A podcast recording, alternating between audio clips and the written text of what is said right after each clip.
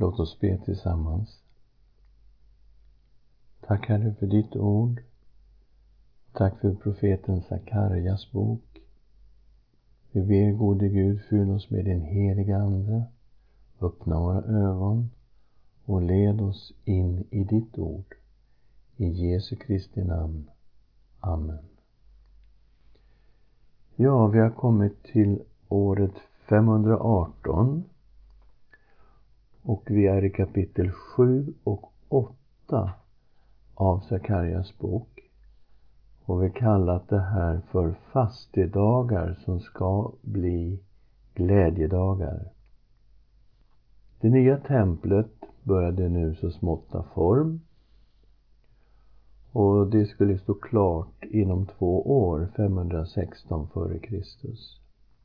Tydligen hade folket infört fastedagar när de var i Babel för att minnas katastrofen när Jerusalem och templet förstördes. För att ta reda på om de skulle fortsätta med de här fastedagarna. Sakarja han gick till roten av katastrofen och passade på att tala om att profeterna, de hade talat ut mot folkets synd. Men folket hade inte velat lyssna. De ville inte vända om från synden. Och det var ju därför som Guds domar hade drabbat Jerusalem och templet. Så Sakarja gick ett steg längre kan man säga. Vi ska läsa i kapitel 7, vers 9 till 14. Så säger Herren Sebaot. Döm rätta domar och visa varandra godhet och barmhärtighet. Förtryck inte änkan och den faderlöse, främlingen och den fattige. Och tänk inte ut ont mot varandra i era hjärtan.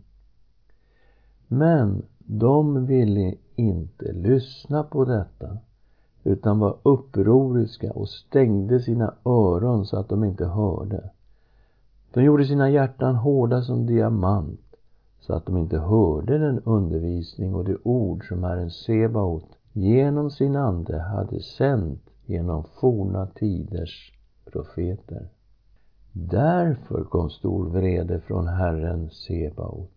Och liksom de inte ville höra när han ropade, vill jag inte höra när de ropar, sa Herren Sebaot. Så det här med bönhörelse, det är kopplat till omvändelse från synd. Och om man inte är villig att vända om, ja då är det inte säkert att Herren hör. Och resultatet blev en katastrof. Jag ska skingra dem genom en stormvind bland alla hedna folk som de inte känner. Så har nu landet blivit öde efter dem. Ingen kommer och går, för de gjorde det ljuvliga landet till en ödemark. Så profeten Sakarja använder deras fråga till en påminnelse om att sann omvändelse var helt nödvändig. Och egentligen är det här en parallell till det som är inledningen till Sakarjas bok, som vi läste i kapitel 1, vers 4 till 6. Var inte som era fäder, för de predikade forna tiders profeter och sa, så säger Herren Sebaot, vänd nu om från era onda vägar och era onda gärningar. Men de lyssnade inte och brydde sig inte om mig, säger Herren. Era fäder, var är de? Och profeterna, lever de kvar för evigt? Nej, men mina ord och mina stadgar som jag gav mina tjänare profeterna, de träffade era fäder och de vände om och sa, Herren Sebaot har handlat med oss efter våra vägar och våra gärningar så som han hade bestämt för att göra med oss. Men nu lovar Gud någonting helt nytt. De var mitt inne i tempelbygget och Gud förnyade sitt löfte att han skulle bo i det nya templet i Jerusalem. Kapitel 8, vers 1. Herren Sebaots ord kom till mig. Han sa, så säger Herren Sebaot, Jag ivrar för Sion med stor iver. Med stor vrede ivrar jag för henne, så säger Herren. Jag ska vända åter till Sion för att bo mitt i Jerusalem. Och Jerusalem ska kallas sanningens stad och Herren Sebaots berg, det heliga berget. Och Jerusalem skulle än en gång bli en välsignad stad. Nya generationer skulle få födas i staden. Och Herren uppmuntrar dem verkligen att fortsätta bygga på templet. 8 och 4. Så säger Herren Sebaot än en gång ska det finnas gamla män och kvinnor på Jerusalems gator. Var och en med sin stav i handen för sin höga ålders skull. Och stadens gator ska vara fulla av pojkar och flickor som leker där. Så säger Herren Sebaot. Även om det verkar alltför underbart för de som är kvar av detta folk i de dagarna skulle det då vara alltför underbart också för mig, säger Herren Sebaot. Och så börjar han tala om en återkomst till landet. Många fler judar i andra länder skulle återvända till landet. Och vi läser 8, 7 och 8. Så säger Herren Sebaot. Se, jag ska frälsa mitt folk från landet i öst och landet i väst. Jag ska låta dem komma och bo i Jerusalem. Det ska vara mitt folk och jag ska vara deras Gud i sanning och rättfärdighet. Okej, okay, det ska bli en återkomst till landet. Ännu fler ska komma och till och med bosätta sig i Jerusalem. Men vi förstår att det här var inte så enkelt när vi kommer lite längre fram. I Nehemjas bok, som då är bortåt 75 år efter det här, så var Jerusalem fortfarande väldigt öde. Vi läser i Nehemja kapitel 7, vers 4. Staden, alltså Jerusalem, var vidsträckt och stor, men där fanns inte mycket folk och husen var inte uppbyggda. Okej, okay. Nehemja hade ju kommit tillbaka, murarna hade byggts upp, men fortfarande var själva staden nästan öde. Vi ser också hur Nehemja tar tag i den här situationen på ett väldigt praktiskt sätt i Nehemja 11, 1 och 2. Folkets förstar bodde i Jerusalem. Det övriga folket kastade lott för att på så sätt var tionde man skulle utses att bo i Jerusalem den heliga staden, medan nio tiondelar skulle bo i de andra städerna. Folket välsignade alla som frivilligt bosatte sig i Jerusalem. Så Nehemja gör ju en reform här och ser till att var tionde Israel bosatte sig i Jerusalem och på så sätt befolkade staden och då är vi ungefär 75 år efter profetiorna i Sakarja 7 och 8. Men vi ser också fantastiska saker här. Gud säger, det ska vara mitt folk och jag ska vara deras Gud i sanning och rättfärdighet.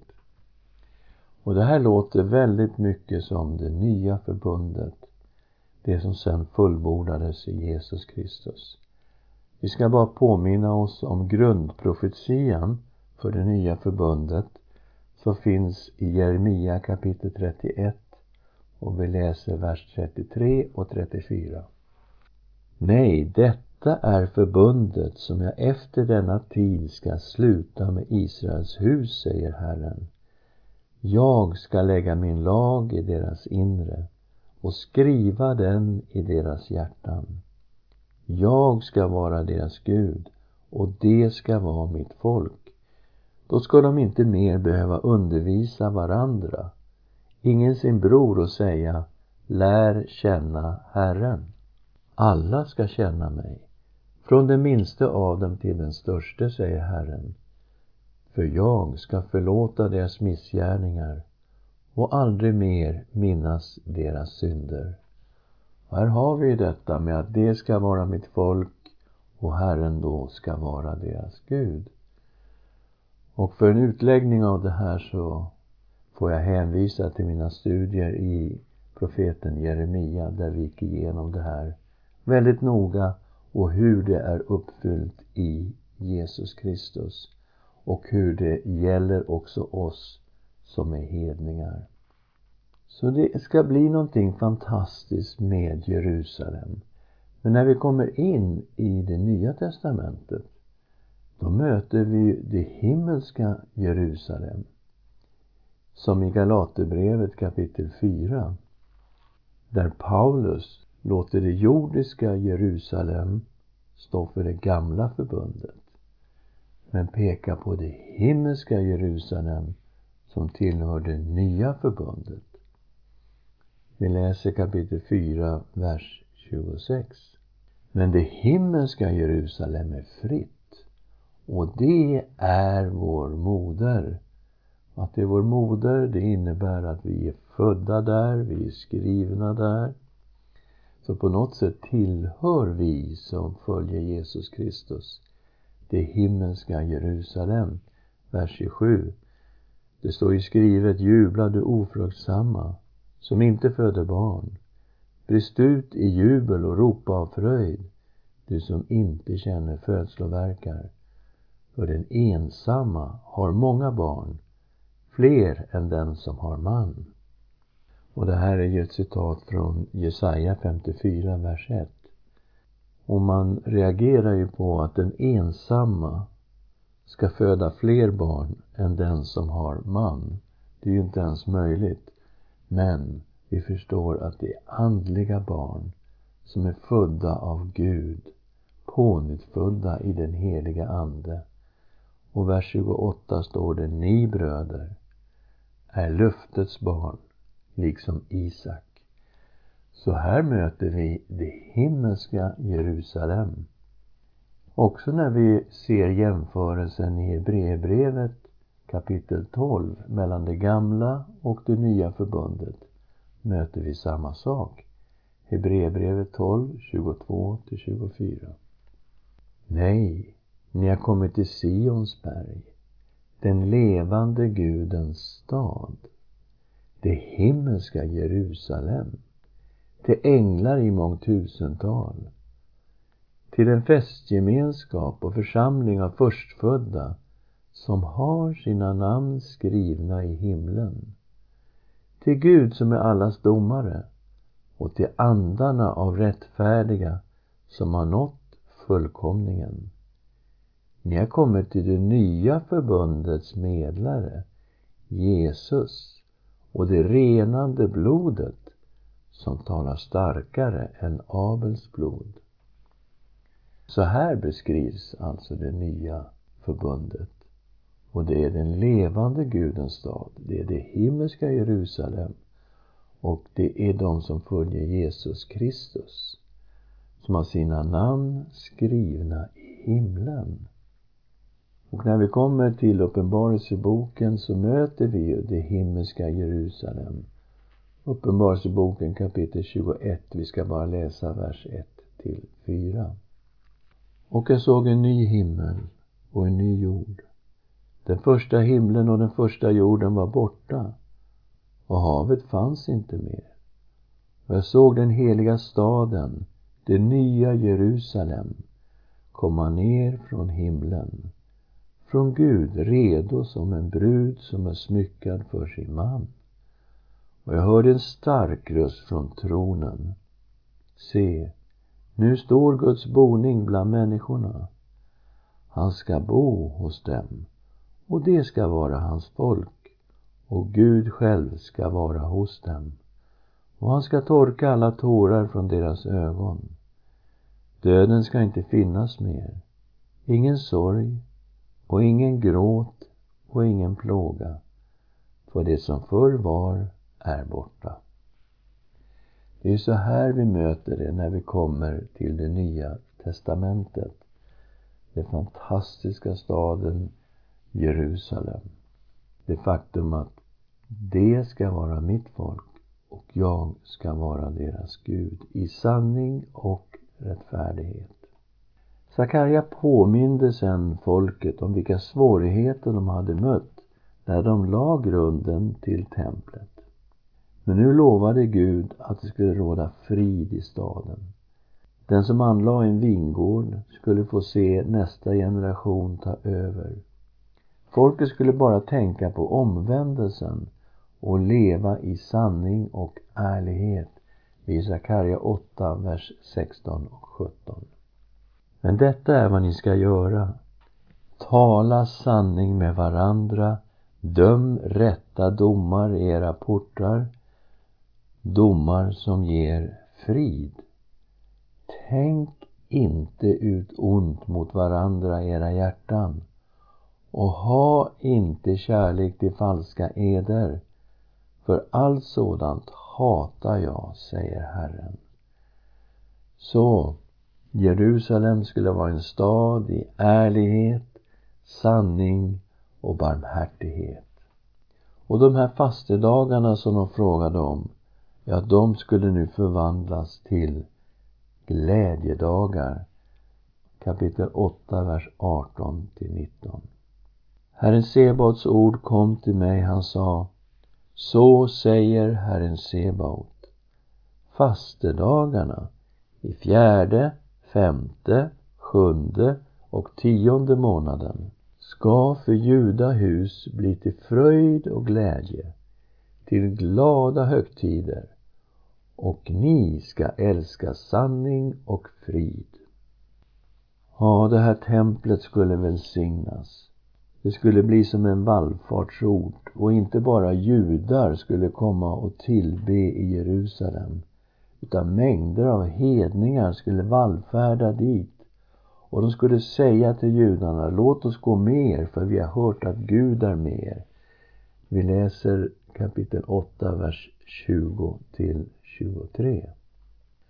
Så säger Herren Sebaot, än en gång ska folk komma hit ja, många städers invånare och de som bor i en stad ska gå till en annan och säga Låt oss gå och bönfalla inför Herren och söka Herren Sebaot.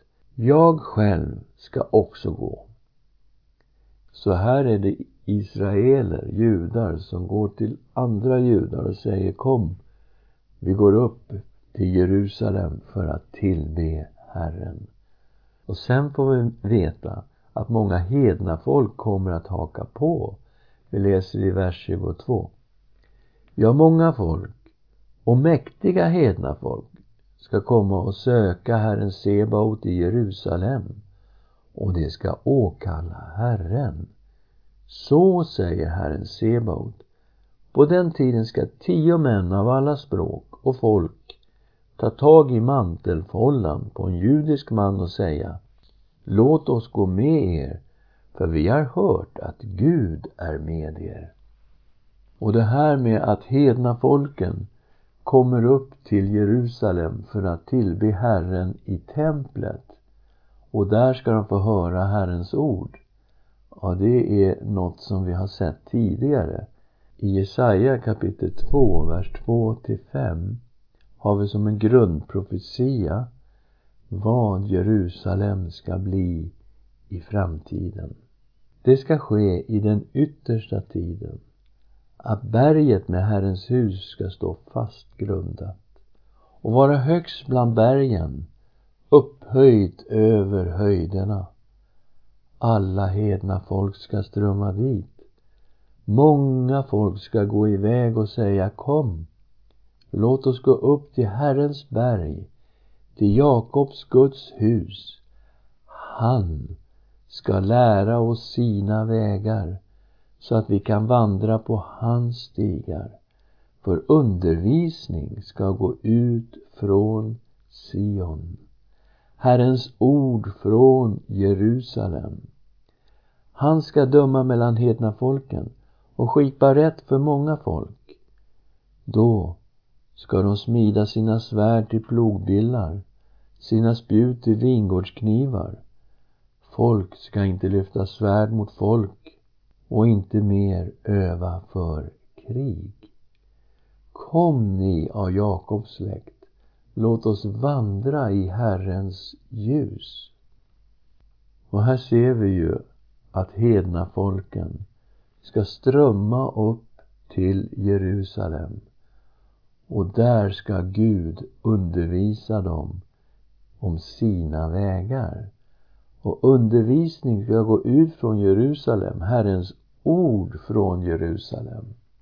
Och det är klart, när vi lägger Nya Testamentet på det här, ja då ser vi ju att Herren var i Jerusalem och sände ut sina lärjungar.